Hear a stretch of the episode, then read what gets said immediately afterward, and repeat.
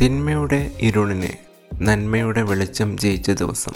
അതെ വെളിച്ചത്തിന്റെ ഉത്സവമായിട്ടുള്ള ദീപാവലിയാണെന്ന് എന്റെ എല്ലാ കേൾവിക്കാർക്കും എന്റെ ഹൃദയം നിറഞ്ഞ ദീപാവലി ആശംസകൾ. ഞാൻ നിങ്ങളുടെ സ്വന്തം ഹോസ്റ്റ് വിവേക്. ബി ഷോർട്സ് എന്ന നമ്മുടെ ഈ പോഡ്കാസ്റ്റ് നിങ്ങൾ എവിടെയാണ് കേൾക്കുന്നതെങ്കിലും ഇപ്പോൾ തന്നെ ഒന്ന് സബ്സ്ക്രൈബ് ചെയ്യുക ഒന്ന് ഫോളോ ചെയ്യുക.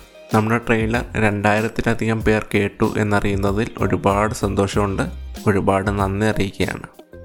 ഈ ഷോർട്സിന്റെ ഈ ആദ്യത്തെ എപ്പിസോഡിൽ എനിക്ക് പറയാൻ ഏറ്റവും നല്ലൊരു കഥ തന്നെയാണുള്ളത്.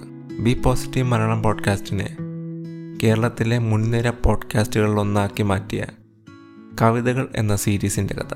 മറ്റൊരു മലയാളം പോഡ്കാസ്റ്റിനും അവകാശപ്പെടാൻ കഴിയാത്ത ഒരു നേട്ടമാണ് പി പോസിറ്റീവിന് കവിതകൾ എന്ന സീരീസ്. പോഡ്കാസ്റ്റ് ഇപ്പോഴും മലയാളികൾക്കിടയിൽ വളർന്നു വന്നുകൊണ്ടിരിക്കുന്ന ഒരു മീഡിയമാണ്. ആ മീഡിയത്തിൽ ഒരു സീരീസ് ഉണ്ടാവുക എന്ന് പറയുന്നത് ചെറിയൊരു കാര്യമല്ല. ഇന്ന് തിരിഞ്ഞു നോക്കുമ്പോഴാണ് ബി പോസിറ്റീവ് മലയാളം പോഡ്കാസ്റ്റ് എത്ര വലിയ നേട്ടമാണ് കവിതകൾ എന്ന സീരീസിലൂടെ നേടിയതെന്ന് എനിക്ക് മനസ്സിലാവുന്നത്. അപ്പോൾ ഇതിലും നല്ലൊരു കഥയില്ല ഇന്നത്തെ നമ്മുടെ ആദ്യത്തെ എപ്പിസോഡിന് വേണ്ടിയിട്ട്. അങ്ങനെ ലോക്ക്ഡൗണിൽ വീട്ടിലിരുന്ന് മടുത്തപ്പോൾ തോന്നിയ ഒരു ആശയമാണ് ഒരു പോഡ്കാസ്റ്റ് തുടങ്ങിക്കൂടെ എന്ന്. രണ്ടായിരത്തി ഇരുപത് ജൂൺ മുപ്പതാം തീയതി ഞാൻ പി പോസിറ്റീവ് മലയാളം പോഡ്കാസ്റ്റ് ആരംഭിച്ചു. അങ്ങനെ കുറച്ച് എപ്പിസോഡുകൾ ചെയ്ത ശേഷമാണ് ഒരു വെറൈറ്റി ആയിട്ടൊരു എപ്പിസോഡ് വേണം എന്നെനിക്ക് തോന്നിയത്. അങ്ങനെ ആലോചിച്ചപ്പോൾ കിട്ടിയ ഒരു ആശയമാണ് കവിത ചൊല്ലുന്ന ഒരു എപ്പിസോഡ്. സ്കൂളിലെ കവിതാ പാരായണത്തിന് ഒന്നാം സമ്മാനം കിട്ടിയ ധൈര്യമായിരുന്നു കൈമുതൽ. കുറച്ച് കവിതകൾ വേണമല്ലോ. ഞാൻ സോഷ്യൽ മീഡിയയിൽ പോസ്റ്റ് ഇട്ടു. ഒരു മലയാളം പോഡ്കാസ്റ്റിന്റെ എപ്പിസോഡിന് വേണ്ടിയിട്ട് കവിതകൾ ക്ഷണിക്കുന്നു. കവിതകൾ ഒറിജിനലായിരിക്കണം. എന്നാൽ മലയാളികൾക്കിടയിൽ പോഡ്കാസ്റ്റിന് വലിയ പ്രാധാന്യമില്ലായിരുന്ന കാലമാണത്. ഞാൻ ഒരു മറുപടിയും പ്രതീക്ഷിച്ചുകൊണ്ടല്ല പോസ്റ്റ് ചെയ്തത്. അതുകൊണ്ട് തന്നെ ഒരു ബാക്കപ്പ് പ്ലാൻ എന്ന നിലയിൽ ഞാൻ ഫേസ്ബുക്കിലെ ഒരു സാഹിത്യ ഗ്രൂപ്പിലും ഇതേ പോസ്റ്റ് ഇട്ടിരുന്നു. സാഹിത്യ ഗ്രൂപ്പിൽ നിന്ന് എന്തായാലും മറുപടി കിട്ടും എന്നെനിക്ക് ഉറപ്പായിരുന്നു. പക്ഷേ എന്നെ ഞെട്ടിച്ചുകൊണ്ട് മുപ്പത്തഞ്ചോളം കവിതകൾ എനിക്ക് കിട്ടി. ഈ മുപ്പത്തഞ്ച് കവിതകളും സാഹിത്യ ഗ്രൂപ്പിൽ നിന്നായിരുന്നില്ല. എന്നാൽ മുപ്പത്തഞ്ചോളം കവിതകൾ ഒരു എപ്പിസോഡിൽ ഉൾപ്പെടുത്താനുള്ള സാഹചര്യം അന്നുണ്ടായിരുന്നില്ല. കാരണം നമുക്കന്ന് സ്റ്റുഡിയോ ഇല്ല. അതുമാത്രമല്ല അത്രയും ദൈർഘ്യമുള്ള ഒരു എപ്പിസോഡ് ചെയ്യാൻ എനിക്ക് ബുദ്ധിമുട്ടുണ്ടായിരുന്നു. അങ്ങനെ ആലോചിച്ചപ്പോഴാണ് എന്തുകൊണ്ട് കവിതകളുടെ എണ്ണം കുറച്ചുകൂടാ എന്നെനിക്ക് തോന്നിയത്. അങ്ങനെ പാർട്ട് വൺ പാർട്ട് ടു ആയിട്ട് ചെയ്യാൻ തീരുമാനിച്ചു. പാർട്ട് വണ്ണിൽ ഒരു പത്ത് കവിതകൾക്ക് താഴെ ചെയ്യാം. അതിന്റെ റെസ്പോൺസ് അറിഞ്ഞ ശേഷം ബാക്കി ചെയ്യാം എന്നാണ് ഞാൻ തീരുമാനിച്ചത്. അതിന്റെ അടിസ്ഥാനത്തിൽ ജൂലൈ മുപ്പതാം തീയതി. അന്നാണ് നമ്മുടെ കവിതകളുടെ ഭാഗം ഒന്ന് ഞാൻ ആദ്യമായിട്ട് എയർ ചെയ്യുന്നത്. അന്ന് ഉച്ചയ്ക്ക് പന്ത്രണ്ട് മണിക്ക് കവിതകളുടെ ആദ്യ ഭാഗം എയർ ചെയ്തു. അതിന്റെ ലിങ്കുകൾ ഞാൻ കവിതകൾ അയച്ചു തന്നവർക്ക് അയച്ചു കൊടുത്തു. അത് മാത്രമേ എനിക്ക് ഓർമ്മയുള്ളൂ. അന്ന് രാത്രി ഒരു മണി വരെ എനിക്ക് ഡി എമ്മിൽ മെസ്സേജ് ഉണ്ടായിരുന്നു. എന്നെ അറിയാത്ത ഒരുപാട് പേര് ലോകത്തിന്റെ പല ഭാഗത്തു നിന്നും മെസ്സേജുകൾ അയച്ചു. കേട്ടുകൊണ്ടിരിക്കുകയാണെന്ന് പറഞ്ഞു. കേട്ടു എന്ന് പറഞ്ഞു. ഒരുപാട് നല്ല അഭിപ്രായങ്ങൾ പറഞ്ഞു. എനിക്ക് അത് വാക്കുകളിലൂടെ പറഞ്ഞറിയിക്കാൻ പറ്റില്ല. അത്രയും സന്തോഷമാണ് തന്നത്. അന്ന് നമ്മുടെ പോഡ്കാസ്റ്റ് ആകെ മൂന്നേ മൂന്ന് പ്ലാറ്റ്ഫോമുകളിലാണ് ഇന്ത്യയിൽ ലഭ്യമായിരുന്നത്. Spotify Apple podcast Google podcast.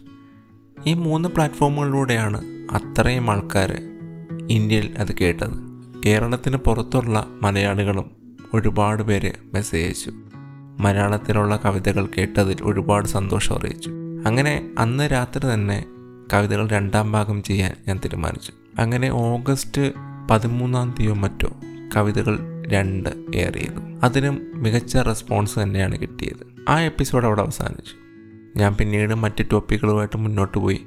അങ്ങനെ മുന്നോട്ട് പോയിക്കൊണ്ടിരിക്കുമ്പോഴാണ് ഏകദേശം രണ്ട് മാസത്തിന് ശേഷം എനിക്ക് കുറച്ച് മെസ്സേജുകൾ വരുന്നത്. എവിടെയാണ് കവിതകളുടെ മൂന്നാം ഭാഗം? ഞാൻ അവരോട് പറഞ്ഞു അയ്യോ കവിത ഇറങ്ങുന്ന സീരീസ് അല്ല.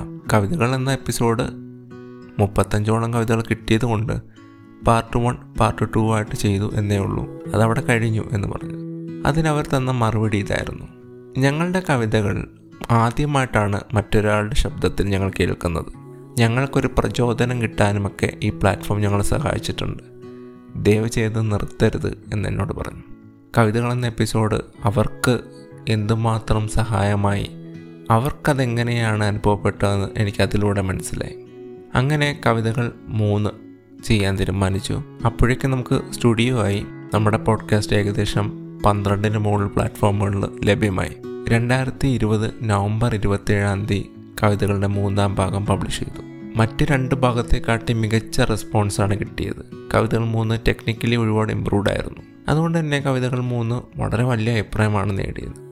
പക്ഷേ കവിതകൾ എന്ന എപ്പിസോഡ് ചെയ്യുന്നതിൽ എനിക്ക് ചില പ്രശ്നങ്ങളുണ്ടായിരുന്നു. ചില സംവിധായകർ പറയും പോലെ ഒരു ഹിറ്റ് സിനിമയുടെ രണ്ടാം ഭാഗം എടുക്കുമ്പോൾ ഉള്ള ടെൻഷൻ കവിതകൾ എന്ന എപ്പിസോഡ് പ്രൂവ് ചെയ്തതാണ്. മുന്നേ ഇറങ്ങിയ എപ്പിസോഡിന് മുകളിൽ അല്ലെങ്കിൽ അതിനൊപ്പം എത്തണം എന്നുള്ളത് എനിക്ക് വല്ലാത്ത പ്രഷറായിരുന്നു അതുകൊണ്ട് തന്നെ വളരെ പ്രഷറോടുകൂടിയാണ് കവിതകളുടെ എപ്പിസോഡുകൾ പിന്നീട് ചെയ്യേണ്ടി വന്നത്. രണ്ടായിരത്തി ഇരുപത്തി ഒന്ന് മാർച്ച് മാസത്തോടെ കവിതകൾ നാല് എവിടെ എന്ന ചോദ്യങ്ങൾ വന്നു തുടങ്ങി.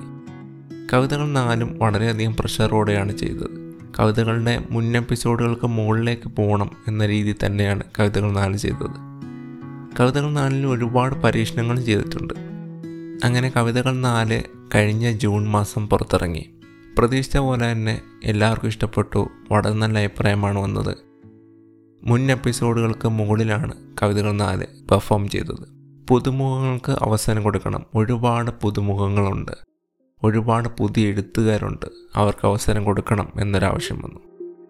തികച്ചും ന്യായമായ ആവശ്യമാണ്. പരമാവധി പുതുമുഖങ്ങളെ ഉൾപ്പെടുത്തിക്കൊണ്ടാണ് കവിതകൾ അഞ്ച് പൂർത്തിയാക്കിയത്. കവിതകൾ അഞ്ചിലും ചില പരീക്ഷണങ്ങളും പ്രത്യേകതകളും ഒക്കെ കൊണ്ടുവരാൻ ശ്രമിച്ചിട്ടുണ്ട്. കവിതകൾ അഞ്ച് കഴിഞ്ഞ ഓഗസ്റ്റ് മാസമാണ് പുറത്തിറങ്ങിയത്.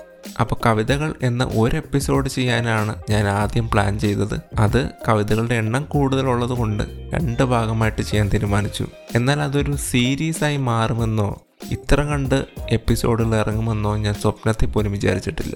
കേൾവിക്കാരുടെ മാത്രം ആവശ്യത്തിന് പുറത്താണ് കവിതകൾ ഒരു എപ്പിസോഡ് സീരീസായി ഇങ്ങനെ മാറിയത്. കേരളത്തിന് പുറത്തും പ്രത്യേകിച്ച് വിദേശ രാജ്യങ്ങളിൽ ബി പോസിറ്റീവ് മലയാളം പോഡ്കാസ്റ്റിന് സ്ട്രോങ് ഫോളോവേഴ്സ് ഉണ്ടാക്കി തന്നത് കവിതകൾ എന്ന സീരീസാണ്. കവിതകൾ എപ്പിസോഡിന്റെ ഒറിജിനൽ കേൾക്കാൻ ബി പോസിറ്റീവ് മലയാളം പോഡ്കാസ്റ്റ് സന്ദർശിക്കുക. Spotify Apple podcast Google podcast Gaana Amazon അങ്ങനെ എല്ലാ പ്ലാറ്റ്ഫോമുകളിലും ബി പോസിറ്റീവ് മലയാളം പോഡ്കാസ്റ്റ് ലഭ്യമാണ്. ഇതൊന്നും അല്ലെങ്കിൽ ഗൂഗിളിൽ ബി പോസിറ്റീവ് മലയാളം പോഡ്കാസ്റ്റ് എന്ന് സെർച്ച് ചെയ്താലും മതി. ഇന്ന് നമ്മൾ സംസാരിച്ചത് കവിതകൾ എന്ന എപ്പിസോഡിന്റെ അല്ലെങ്കിൽ സീരീസിന്റെ പിന്നിലുള്ള കഥയാണ്. നിങ്ങൾക്കെല്ലാവർക്കും ഇഷ്ടപ്പെട്ടു എന്ന് വിചാരിക്കുന്നു. ബി ഷോർട്സ് എന്ന നമ്മുടെ ഈ പോഡ്കാസ്റ്റ് നിങ്ങൾ എവിടെയാണ് കേൾക്കുന്നതെങ്കിലും ഇപ്പോൾ തന്നെ ഒന്ന് സബ്സ്ക്രൈബ് ചെയ്യുക ഒന്ന് ഫോളോ ചെയ്യുക. വീണ്ടും കേട്ടുമുട്ടാം. അതുവരയ്ക്കും this is Vivek signing out